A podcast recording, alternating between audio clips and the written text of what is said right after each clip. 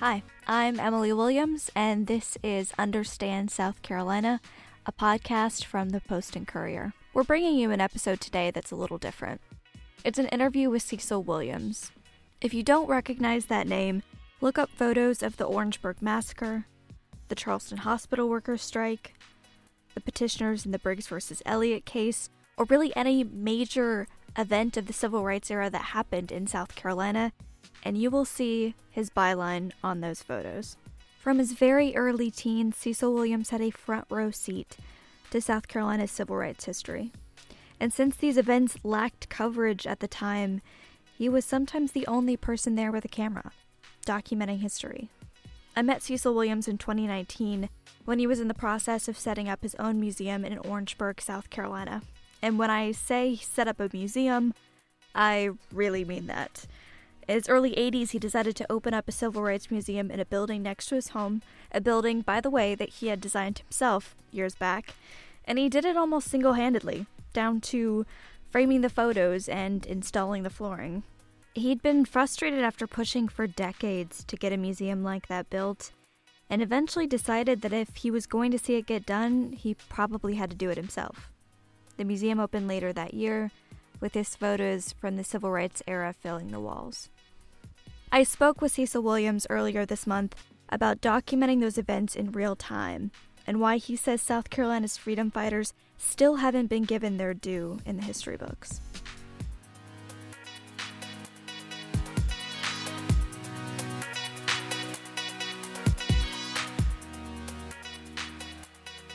My name is Cecil J. Williams. I am a resident of Orangeburg, South Carolina. I have lived here my entire life. Most of my life, my career has been in the field of photography. Approximately 17 months ago, realizing that the state of South Carolina was the only state in the Deep South that did not have a civil rights museum, I decided that it was time for someone to do it. I wanted to start out by asking you about a specific photo, and that's one that you took of Thurgood Marshall, who of course would go on to become the first African-American U.S. Supreme Court Justice, but at the time of this photo, he was an attorney getting off a train in Charleston, preparing for arguments in the Briggs v. Elliott case. So first, can you tell me how old you were when you took that photo, and how you came to be there doing that coverage? Well, I began photography at 9 years old. I had my first camera. And by 12, I was doing quite well in photography. In fact, I did my first wedding, for which I charged $35. But the picture of Thurgood Marshall was taken when I was about 12 or 13. And it was the first camera that I had a flash unit on which I could take pictures in the evening. But in the mind of a 13-year-old, all I could comprehend from the gentleman that took me to Charleston to photograph him, which was the president of the Orangeburg chapter of the NAACP, Squire Morgan, all I could comprehend was that he told me that this big lawyer was coming from New York to Charleston to engage in what was known as the Briggs versus Elliott trial, which took place. So we went to the train station where he arrived, and I took one picture, one flash, one click, and captured Thurgood Marshall coming off the train. I became a very close associate and friend of the people in Clarendon County in Summerton, South Carolina, when they had filed this case called Briggs versus Elliott. The Briggs versus Elliott case was the first case in history that attacked segregation in public education. My mother was a school teacher, and she taught with Reverend J.A. Delaney. So that's another one of my connections to Clarendon County. And then my other connection to Clarendon County was, of course, through one of my mentors, E.C. Jones of Sumter, South Carolina, who was really the person employed by Reverend Delaney and the NAACP to photograph the petitioners in Clarendon County. So that's how I got started as a civil rights photographer. Let's go back a little bit to when you said you got your first camera and took your first photographs. What were you photographing, or who were you photographing? Yes, at 9 years old, it was my brother's camera, Kodak Baby Brownie. My mother had bought the camera from Sears Roebuck at the time for $2.50. She had ordered it from the catalog. and it was in the household. And my brother used it. But when he grew to liking music, he gave me the Kodak Brownie. And because I liked to sketch, I thought that the camera provided me another outlet for my creativity. So I really took a liking to it. And the first subjects I took were, of course, the folks in my household. On Sundays, I would go to Edisto Gardens here in Orangeburg, where people on those afternoons would get dressed or after church, and I would take them in their best clothes, and I would charge them $1. So I figured out a way to, of course, make money and became an entrepreneur about 9 or 10 years old as well. But I didn't start my first darkroom till I was about 11 or 12 years old. And then my parents, when my brother left the household to pursue his interest in music, that left an empty room in the house. And they allowed me to take a blanket and put over the doorway, and that became my darkroom. You explained how you kind of got your start as a civil rights photographer. But I'm wondering, did you realize that right away, that that's what you were doing? Like you said, you didn't necessarily know at the time when you took that photo of Thurgood Marshall who he would go on to become after that. But at what point did you realize that that's what you were doing, photographing what would become historic times and historic people? 1 year or two after I photographed Thurgood Marshall, the people in Clarendon County, because of filing that lawsuit, most of them had lost their jobs and had to flee Summerton, South Carolina, which, by the way, is 30 miles from where I live here in Orangeburg. As a result, their movement and the momentum of what they were doing regarding civil rights and trying to go against the challenges and barriers of that day, that movement spread to Orangeburg. When Thurgood Marshall wins the Supreme Court ruling, Brown versus Board of Education, the ruling that declared that segregated schools are unconstitutional, one of the first places he comes is back to Orangeburg again, and Clarendon County, and Columbia, and Charleston. He spoke at Claflin University, which is my alma mater. But at that time, in 1954, I was a high school student. So I photographed him again at Claflin University.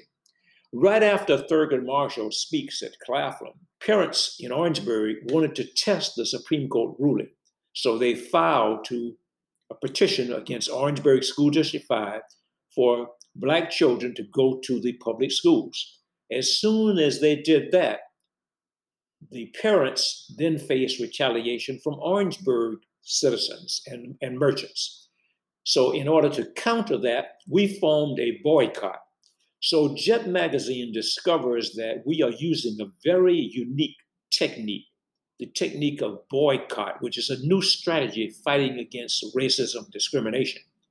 So they come to Orangeburg, and because this is such an interesting story, they appoint me as an official correspondent for Jet Magazine at 14 years old. Out of the 25 other correspondents they had on their payroll at the time, I was the youngest correspondent for Jet Magazine in their history. They had other correspondents like myself in Georgia, Alabama, Mississippi. And they needed us on the ground taking pictures for them exclusively because the mainstream press and media outlets often would not print and publish news of African-American students and the unrest going on insofar as bringing down the barriers existing in that state. We had to have our own news release. So that's why I was very important to Jet, to give them direct photographs of where things were happening here in South Carolina. I worked for Jet Magazine for nearly 20 years, all during the civil rights movement period. The last assignment, major assignment I did for Jet was what is called the Charleston Hospital Workers Strike of 1969. Here was a situation where the medical university nurses and who were African-American were only being paid half as much as white nurses doing the same job. And so the people in Charleston started marching and demonstrating to really bring attention to this oversight. And they had to engage in a boycott and marching and demonstrating for about 105 days before the state of South Carolina and the governor really then stepped up to the plate and paid them what they were due. Your museum has the theme of these South Carolina events that changed American history. And one of those is the Orangeburg Massacre. And that's, of course, something that you were covering there in your hometown. Can you describe more that experience personally for you? That happened in 1968. At this time, I have finished college and I'm out working, but I am the yearbook photographer for South Carolina State and Claflin University. All the events leading and anything the students did, which was a student activity, I covered it for them. On February the 6th, when we were at the bowling alley, someone accidentally broke a window at the bowling alley, which we were trying to gain entrance to. Here was a time in history when people of color were not even allowed to bowl. There were some pockets of resistance to the laws that really should have been and prevailed to allow people of color to bowl or eat in restaurants or go anyplace else. But in Orangeburg, it was this pocket of resistance, this bowling alley called the Orangeburg All-Star Bowling Lanes. And so on February the 6th, after a window was accidentally broken, I saw police authorities and law enforcement reaching for their weapons. And as they did that, I ran away too. Even though my car was parked across the street from the bowling alley, I ran back towards the campus. So 2 days later, after the incident, the students are being contained on the state college campus. Claflin students and state students, Wilkinson High School students, and people from the city of Orangeburg. And about 9:30 that evening, about 45 minutes after I left the campus myself, but could not get on, the South Carolina law enforcement director ordered 22 highway patrolmen to load their weapons. And they did that, but only 9 obeyed it. Those 9 highway patrolmen started marching on the students and fired for around 9 or 10 seconds into a crowd of 150 students, injuring about 28 and killing 3. And that incident became known as the Orangeburg Massacre. Almost all the students who were shot in their backs as if they were running away. They could not believe that police authorities would actually open fire on them, especially when they had no weapons. It was almost as if at that time, the law enforcement person, Pete Strom, grew tired of dealing with the situation. And he just ordered his men to load their weapons. So the highway patrolmen loaded their shotguns with double-aught shotgun shells. By the way, they could have used rubber bullets. They could have issued a order for them to stop congregating and don't build this bonfire, or just ask them to cease doing what they were doing. Instead, they just loaded their weapons at that particular time and marched on the students on the state college campus. A lot of people assume that since we were trying to gain entrance to a bowling alley, that the Orangeburg Massacre occurred right at the bowling alley itself. No, indeed, it started at the bowling alley. And the reason was trying to, of course, gain entrance. And so we would be admitted to being able to bowl at the bowling alley and eat at the lunch counter or whatever, if we had the money to do that. But it happened on the state college campus, right on the front of the campus, which comes out to Highway 601 and what's called Magnolia Street in Orangeburg. This was actually where the incident occurred. Things were so hectic that night that the entire telephone system of Orangeburg broke down. You could not make calls in or out, because everyone was on the phone talking about what was going on. I tried myself desperately to get back on the campus right before the firing started, but I was unable to, so I went on home myself. At about 7:00 the next morning, I got in my car and went back on the campus, and it looked like a real eerie battleground had taken place on the grounds at State College where this incident occurred. And I looked on the ground and I saw debris and paper and other kinds of artifacts. And also I started picking up shotgun shells that had come from the highway patrolmen's rifles. And I started picking them up and putting into my pockets as well. I later on during the week took a picture of a student holding the shells in their hands. That picture went to Newsweek and Time magazine. And then the Federal Bureau of Investigation discovered that I had the shells. They came and confiscated some of the shells from me, and I kept the remainder of the shells. Those shells are today in my museum here in Orangeburg. The Orangeburg Massacre does not appear in all history books, and the sacrifices made by the students and the people of Orangeburg, as it is with the people of Clarendon County, and many of the events that happen in South Carolina, the history books don't portray those. When I go into a classroom or wherever I make a presentation, I often ask the crowd who or where or when do they believe the civil rights movement began and who was responsible. And almost all of them will raise their hand and say, the Reverend Martin Luther King and Rosa Parks. And that simply is not true. They were great heroes in their own right, and nothing should be taken away from them. But very simply, they did not start the American Civil Rights Movement. If there was a time and a place for the Civil Rights Movement of America to begin, it began in Clarendon County in around 1949 with the Briggs case, because the Briggs case, with four other cases joining it, becomes known as Brown versus Board of Education. And that was the Supreme Court ruling that began all changes to happen relative to what African Americans can do in this country. The Brown decision. All the barriers started coming down, not as fast as we would have liked, but that was the starting point. Historians should ask, where did Brown come from? And Brown comes from Briggs versus Elliott, the first case to attack segregation. So when the Reverend Martin Luther King and Rosa Parks and the brave acts of the people of Montgomery, Alabama happened on December 1st, 1955, we have 5 years of history before here in South Carolina, but we don't get credit for it.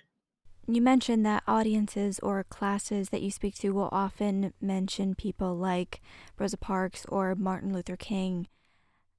Who are some of the people in South Carolina, the people that you had the chance to meet and to photograph, whose names are not as well known? Well, in addition to the people in Clarendon County, there are people who I will name that you would have never heard of because, again, they just have not made the history books. But how many people know, for example, that Sarah Mae Fleming of Eastover, South Carolina, 2 years before Rosa Parks and her act of bravery in sitting down in Montgomery, Alabama, 2 years before that, Sarah Mae Fleming did the same thing in Columbia, South Carolina. And in fact, in the trial brought up in Alabama, this South Carolina case is cited, but historians just merely prefer in some kind of way to just not look at South Carolina's long history in civil rights. Matthew Perry, a phenomenal attorney, was the person in South Carolina from a legal standpoint who got thousands of students out of jail. These are some of my heroes, and I pay tribute to them in my museum. In the museum, there are 35 exhibits, and those exhibits really go through about 12 themes. And these are the events that really changed America. So much of South Carolina history, again, is overlooked and not taken into consideration.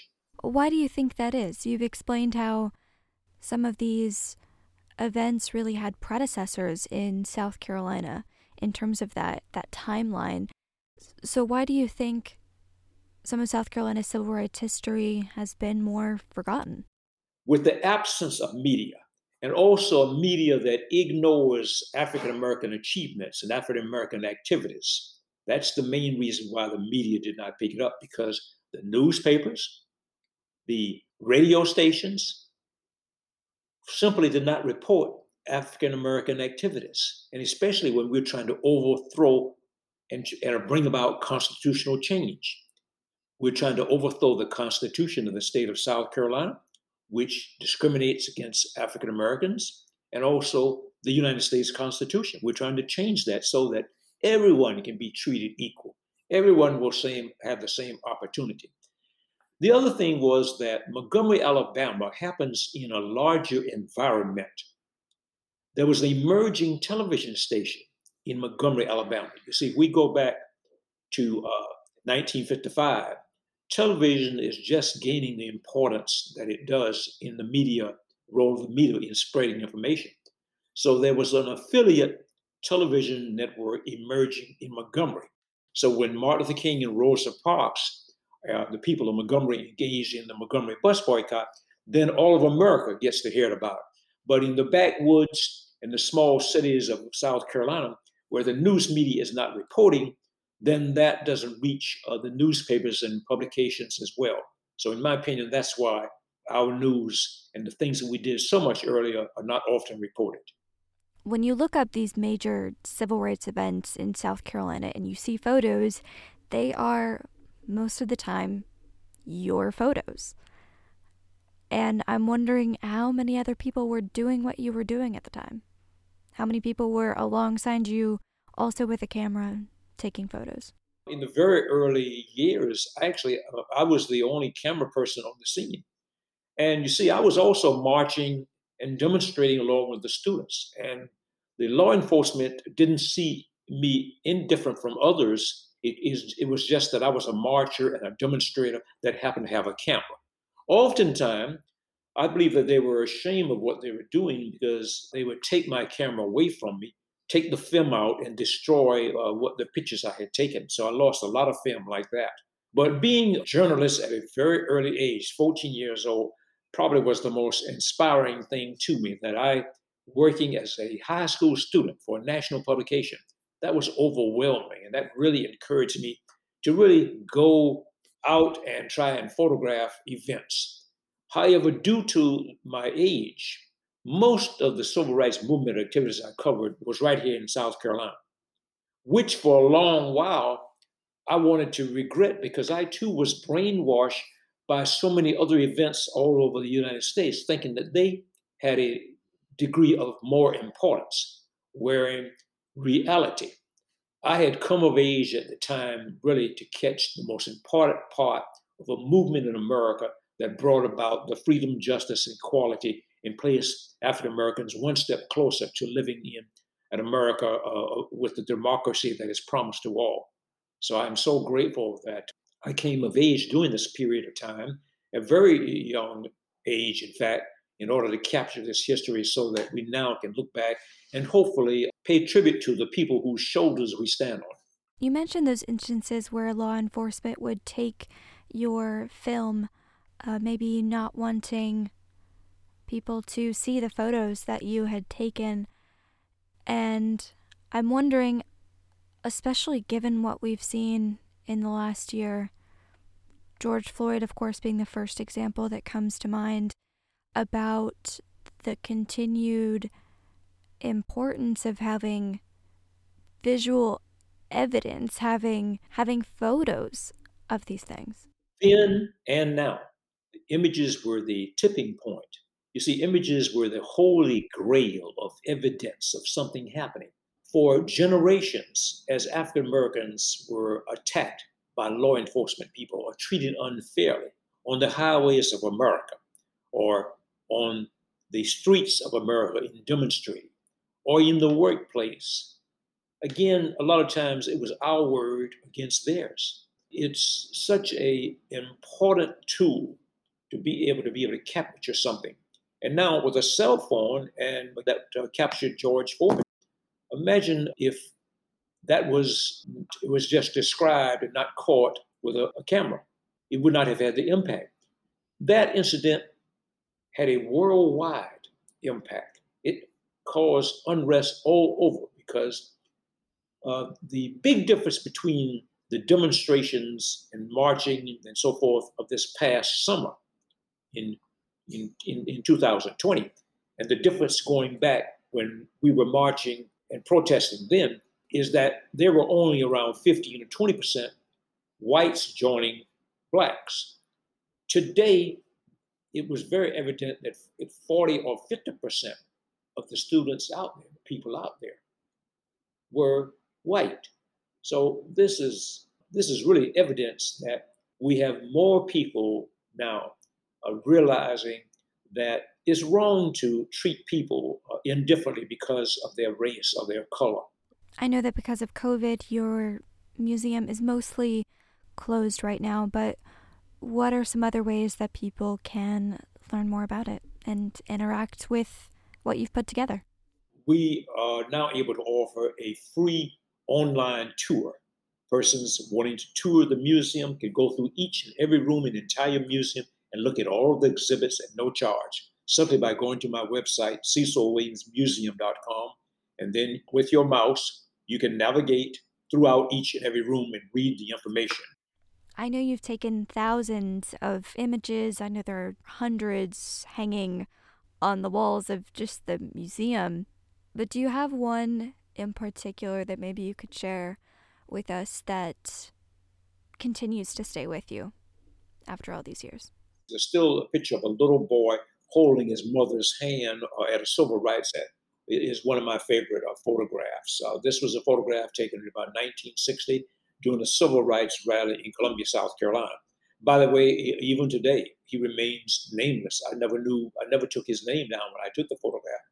He would be almost in retirement age now if he were to come forward and say, hey, I'm that little boy. Unfortunately, I didn't always take the information about photographs I was taking. I would just take, but not identify. Why that photo? Well, that photograph is powerful. It's powerful for me and it's meaningful for me because in a way it is iconic, because since the plight for African Americans in this country has been one of looking up towards freedom and justice and looking towards our Constitution to really, so we can maintain and establish our rights as citizens in this country, looking up and seems to be really coincide with the struggle to overcome injustices. So him holding his mother's hand and looking up, I think that picture has the power to really convey that kind of thought. The other thing is that it was a magical moment.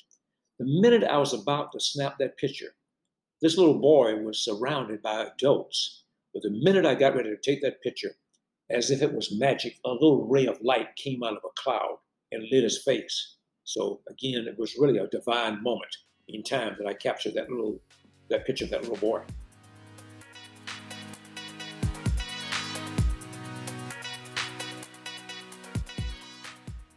To learn more about the Cecil Williams Museum and to do a virtual tour, you can visit cecilwilliams.com. In-person visits can be scheduled but are limited because of COVID-19 precautions. For Post and Courier coverage celebrating Black History Month, visit postandcourier.com/blackhistory.